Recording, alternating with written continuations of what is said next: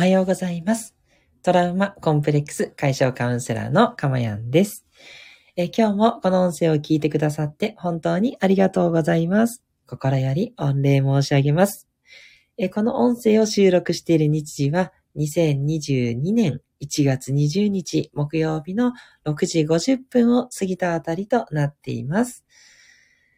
えー、いや、今日はですね、あのー体感ということで、まあ一番ね、えー24節気で寒い日ということだそうです。なのでね、本当に、あの皆さん暖かくして、それからね、またあの、ちょっとコロナの方が増えてきたりしている、そんな時期になってますので、えーぜひね、えー十分ご注意いただいて、ね、ただね、えー生活をね、えー楽しむということも忘れずにね、えー過ごしていきたいなというふうに思っております。で、そんなね、えお役に少しでもこの放送が立てば嬉しいです。はい。今日は早速テーマなんですけれども、えー夫婦関係、価値観が違っても大丈夫ということでね、え内容をお送りしていきたいと思います。えー実はですね、えー価値観が違っても大丈夫っていうのは、えー私がですね、まあ、昨日間接的に、そのカウンセリングのお師匠さんがいるんですけど、まあ、その方に、えおっしゃっていただいたということなんですね。まあ、あの、言ってしまうのはね、すごい簡単だと思うんですけど、これがなかなかずっと私、課題で難しくて、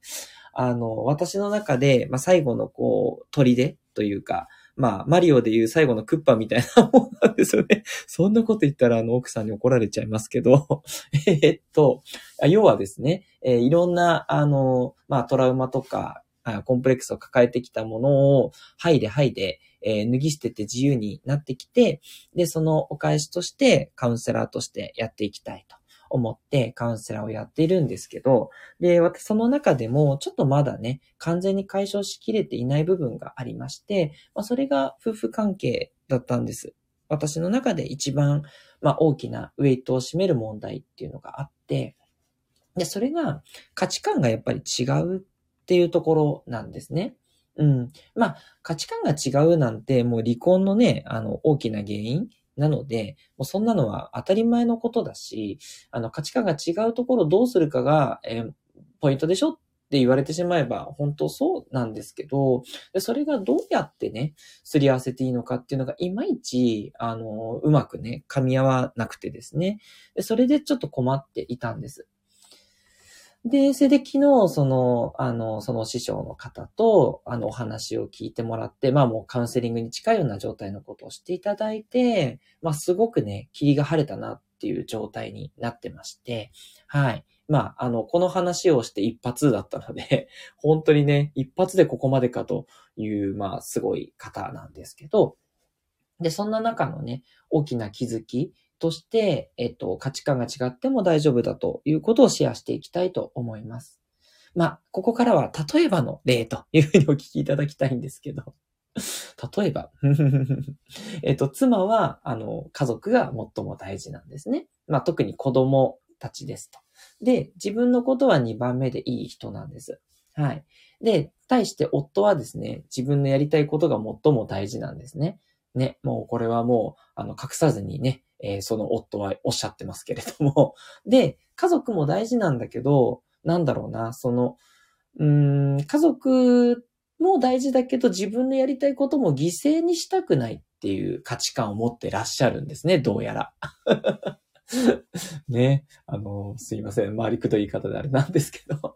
ていう状態で、これが、やっぱバチバチしちゃうわけですね。妻からすればどうしてもっと家族を大切にしてくれないんだってなるし、夫からすればもっと自分の自由な時間も欲しいと。ね、家族も大事だけど、そればっかりで自分がなくなってしまうのは嫌だと。そういう状況なんですね。割とこういうシチュエーションで夫婦関係で問題になっている方もいるんじゃないかな。まあ、もしくはちょっと立場が違うとか、あの、その価値観のずれ方が違うとしても、きっと参考になるんじゃないかなと思うんですけど、これ、実は両立することが可能なんですね。はい。もちろん、あの、なんだろうな、妻としても、あの、夫がやりたいことをやる時間を取ってあげる必要があるし、夫も家族をまず最優先するっていうことは当然で、です、だけどその中に自分のやりたい時間も作っていくっていう、そういう妥協は当然しないといけないと思います。ただ、その妥協をするところで、お互いがやっぱりこう、イラッとしちゃうわけですね。妻は、なんでもっと家族のことを顧みてくれない？夫は、なんでもっと自分の時間を作ってくれないんだっていうふうに、バチバチしてしまう、え、とある家庭があるということなんですね。はい。で、その折り合いをつけるんですけど、それでも気持ちに折り合いがつかないというか、そういったところを、まあ、カウンセリングをしていただいたんですね。で、整理をしていきます。まあそれは、なんかその、ちゃんちゃんしてしまう、お互い喧嘩してしまうことの、プラスとマイナスって何があるかっていうことを、やっぱり整理していくっていう方法なんです。まあこれまでね、何度かそういう、あの、いいことの裏には悪いことがあるっていうお話をね、させていただいてますけど、これをね、もう本当に整理して、もう冷静にあれこれ洗い出していきます。はい。で、これを本当に真のところまでやると、しっかりとね、そのいい面悪い面が全部、えー、作用されて、えー、ゼロに感じるところまで行くんですね。うん。で、そうすると、あの、何もなくなった時に、もうこれは、まあ、真理というふうにしかやっぱ言えないんですけど、愛が残っていくっていうことなんですね。はい。なんでゼロなのにね、愛が残るんだって思うかもしれないんですけど、その愛がないとやっぱり何も世の中動いていかないので、えっ、ー、と、いいところ悪いところっていうのを洗い出して整理すると、あとはもう相手を気遣うっていうことだけが残ってくる。それが愛だということになるんですね。で、例えばなんですけど、その子供たちをね、こう早く寝かせるっていうことがあったときに、あのー、まあ、妻としては当然家族の健康が大事だから子供を早く寝かせたいんですけど、ただ、あの、その寝かしつけがね、あの、夫だったりすると、まあ、夫はね、その自由な時間を取りたいから、まあ、ちょっとこうなんかそういう作業とか何かやりたいことやってて、子供の寝かしつけが遅れちゃったりするっていうことがあるわけですよ。で、そうすると、妻は家族が大事だから、なんで子供を早く寝かせないんだって言って、で、夫は、まあ、ちょっとね、早く寝かせなくたってたまにはいいでしょうみたいなことを言って喧嘩になったりするわけなんですね。でも、ここ価値観を実は、え整理することができます。例えば子供を早く寝かせるっていうことは妻が家族を大切に思うから。まあ、ここはね、あの皆さんすっと行くと思うんですけど、夫にとってみれば、子供を早く寝かせることで、その後の夜の時間に自由な時間が作れるんですね。だから、妻が早く寝かしつけしてほしいっていうふうにイラッと言ったとしても、その通りだなって思えるんですよ。うん。そこになんでそんなこと言われなきゃいけないんだ？じゃなくって、妻がそういうふうに言うことによって、子供が早く寝るっていうふうに自分が動けば、自分にとってもメリットがある。自分の価値観も満たされるっていうことなんですね。まあ、これあくまでも一例なんですけど、こんな感じで、その、なんだろうな、そこでこう言い合いになるっていう必要が、えー、ないというか、なんかその自分でその主張する必要はなく、あ、そうだ、自分も早く寝かせた方がメリットあるじゃんって気づいて、じゃあそういうふうに動いていく。っていうふうにやっていくと、自分の中のそのイラつきとか、それに対してなんでそんなこと言われるんだっていう思いが、実はいらないっていうことに気づけるんですね。うん。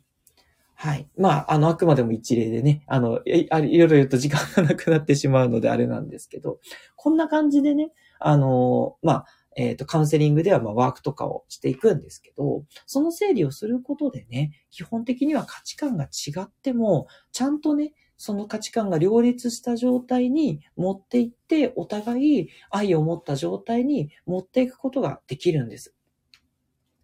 だからその価値観がね、違うから、もうこの人とはやっていけないっていうふうに、どうしても思いがちなんですけど、きちんとね、そのいい面悪い面を全部整理していってね、あの、そういったことをすれば、あの、絶対にこうすり合わせることっていうのはできますので、ね、ぜひそれをね、お勧めしたいなというのが今日の内容です。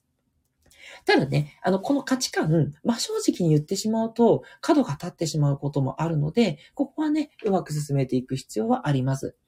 例えば、相手は家族が大事だと思ってるのに、あの、自分の方は自分のなんだろう、やりたいことやる時間も取りたいっていうことを言ってしまうと、やっぱりちょっとこう角が立つから、